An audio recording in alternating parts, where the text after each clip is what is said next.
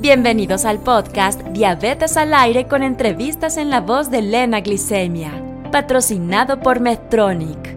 En este episodio número 4 presentamos el uso de la calculadora Bolus Wizard. Comenzamos. Mis queridísimos activos y activas de la glucosa, bienvenidos a su podcast favorito con la sensacional Lena Glicemia. Y el día de hoy, no, no, no, no saben la maravilla de persona que está con nosotros mi queridísima y extraordinaria Edna. Ella es nutróloga y experta en el uso de la terapia con bomba de insulina. Y hoy se perfumó y empacó toda su alegría para venir a compartirnos sobre un tema que nos encanta, la calculadora de Bolus Wizard. Bienvenida, Edna.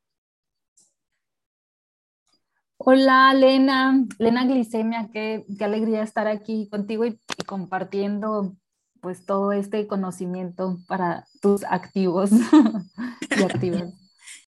Gracias, Edna. Y pues bueno, en principio, Edna, ¿qué podrías hablarnos sobre la importancia de saber calcular un adecuado bolo de insulina viviendo con diabetes tipo 1?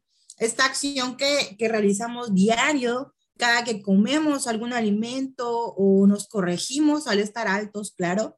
¿Qué podrías decirnos sobre eso? Porque Sabemos que tú no vives con diabetes, sin embargo, no necesitas tener diabetes para entender cómo es, ¿verdad? Para comprender y empatizar con gran dedicación a quien vive con ella. Porque literalmente también has aprendido a pensar como un páncreas. Entonces, tú podrás decirnos qué importancia, sobre la importancia de saber calcular un adecuado bolus de insulina.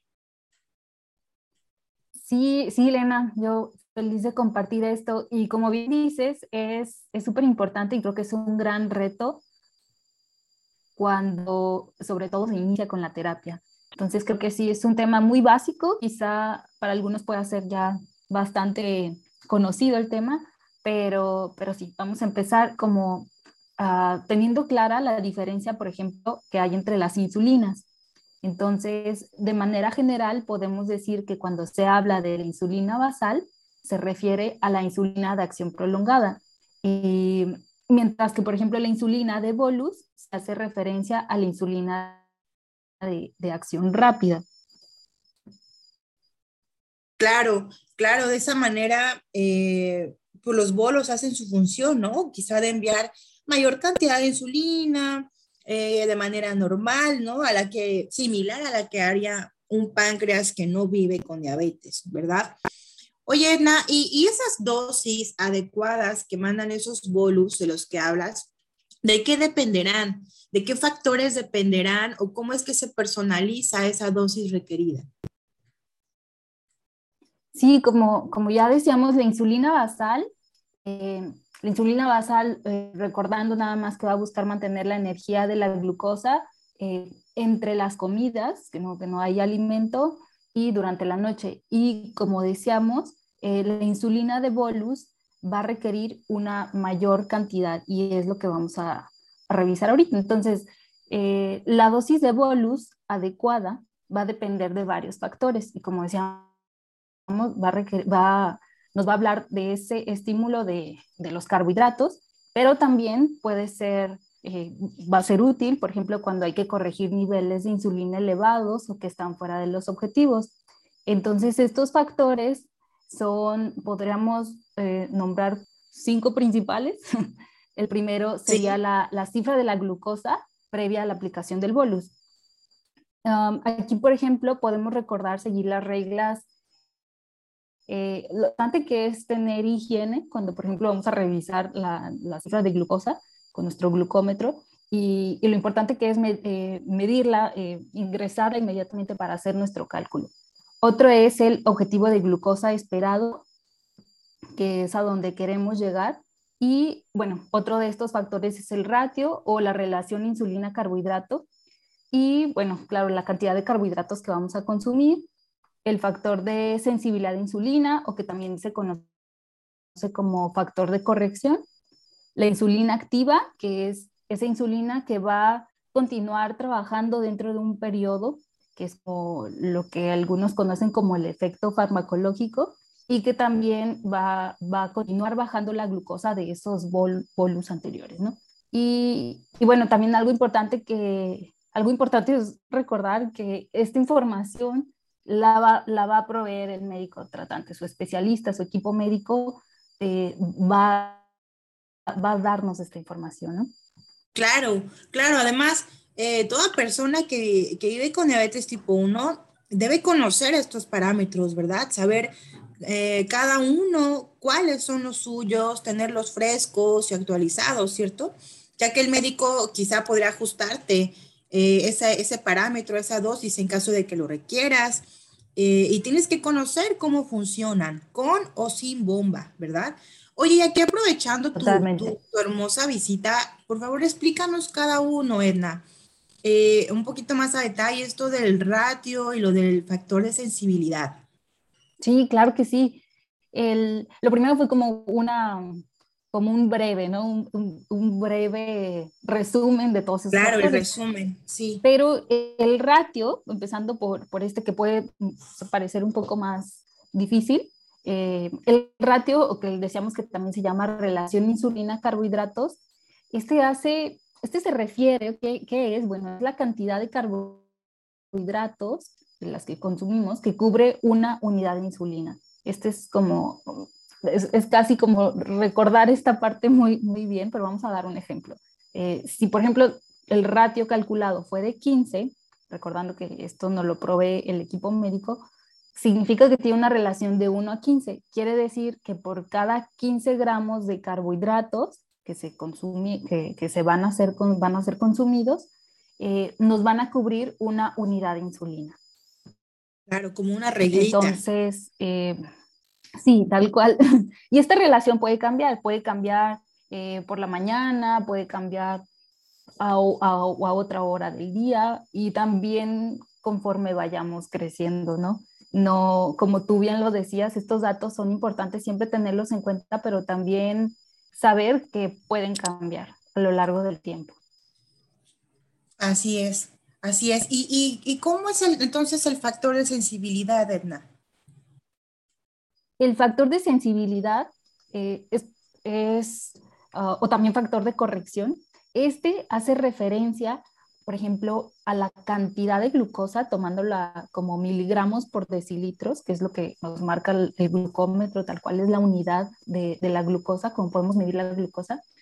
Y esta habla por qué cantidad eh, va a ser capaz de reducir la insulina. Entonces, esto hace igual, igual que en el del ratio, eh, viene igual a la cantidad que que, nos corresponda, ¿no? según el cálculo, por una unidad de insulina. Entonces, por ejemplo, un factor de sensibilidad de 60 significa que una unidad de insulina es capaz de reducir, de, de cubrirnos, de bajarnos 60 miligramos por decilitro de glucosa. No sé si, si crees que parezca claro o damos algunos ejemplos, Lena?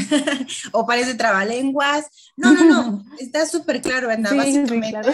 lo, lo, que Edna nos está diciendo es el factor de sensibilidad es eh, una unidad de insulina, ¿cuántos puntos te baja? ¿no? ¿Cuántos puntos te va a descender? En el caso que nos está dando mi querida Edna, un factor de sensibilidad de 60, por ejemplo, quiere decir que una unidad de insulina a ti te baja 60 puntos, ¿no? Por decirlo ya masticadito, conciso, súper bien, Edna. Y bueno, eh, estos dos factores son, como decíamos, son importantes, siempre saber que pueden cambiar a lo largo del tiempo.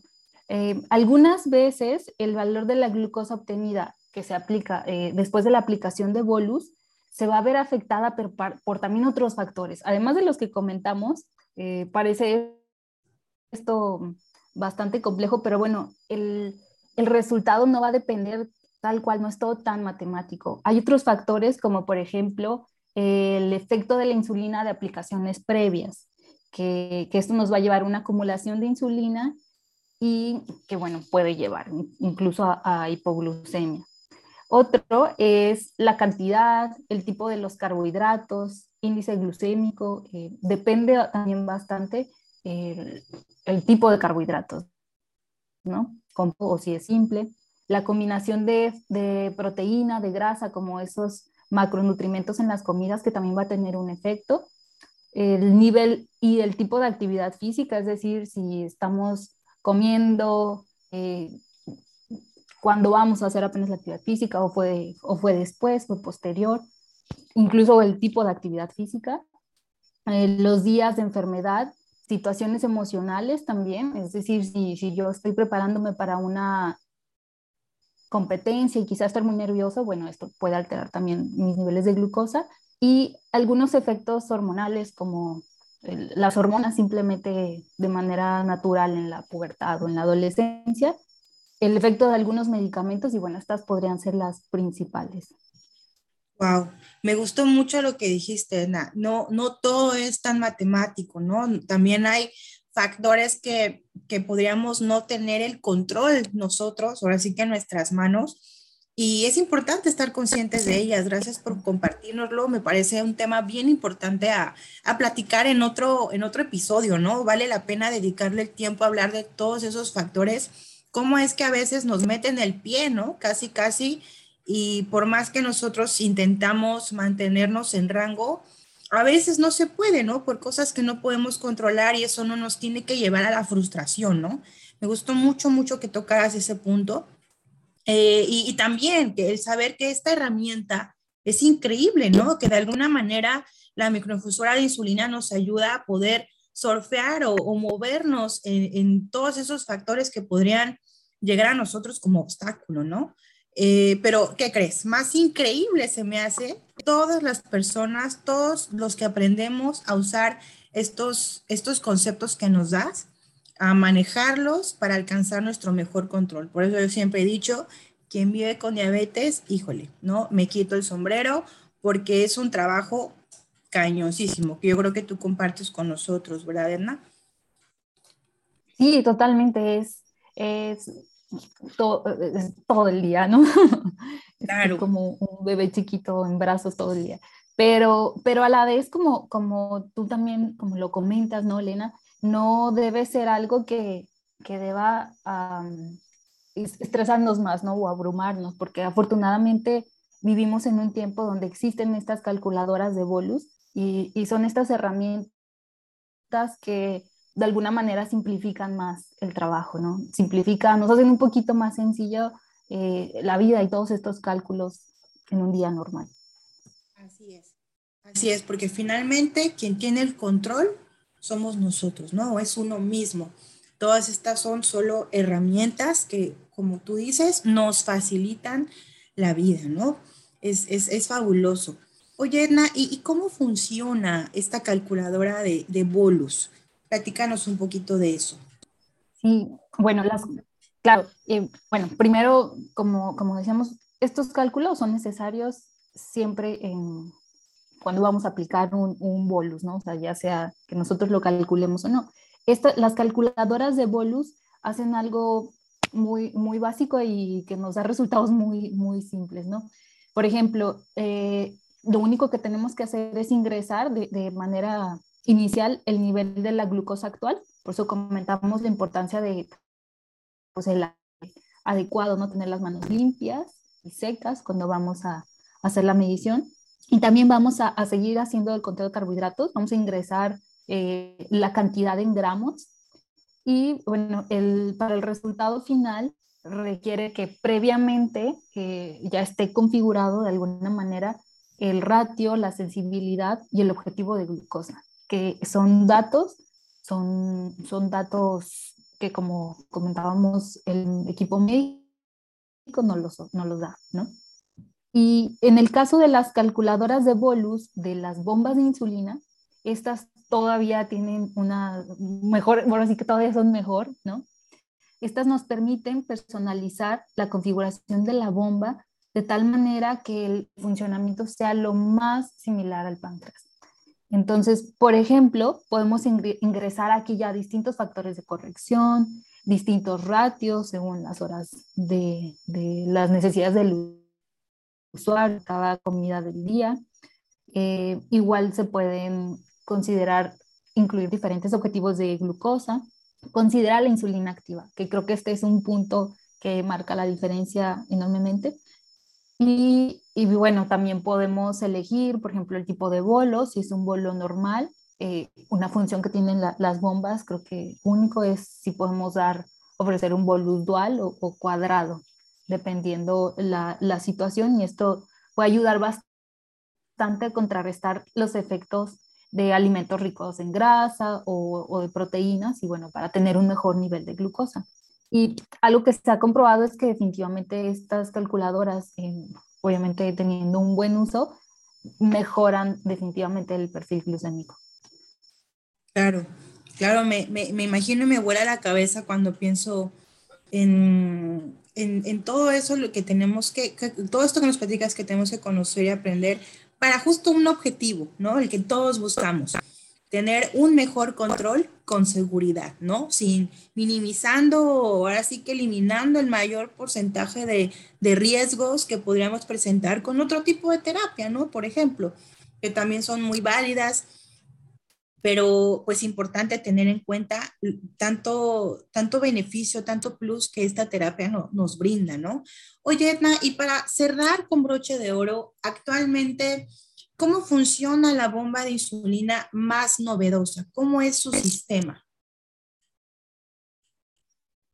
Sí, eh, bueno, la microinfusora más novedosa, Lena, ahora es eh, un sistema híbrido de asa cerrada y esto significa que utiliza una monitorización continua de glucosa donde va a ajustar automáticamente la infusión de insulina cada cinco minutos basándose en los niveles de glucosa que, que esté detectando el sensor.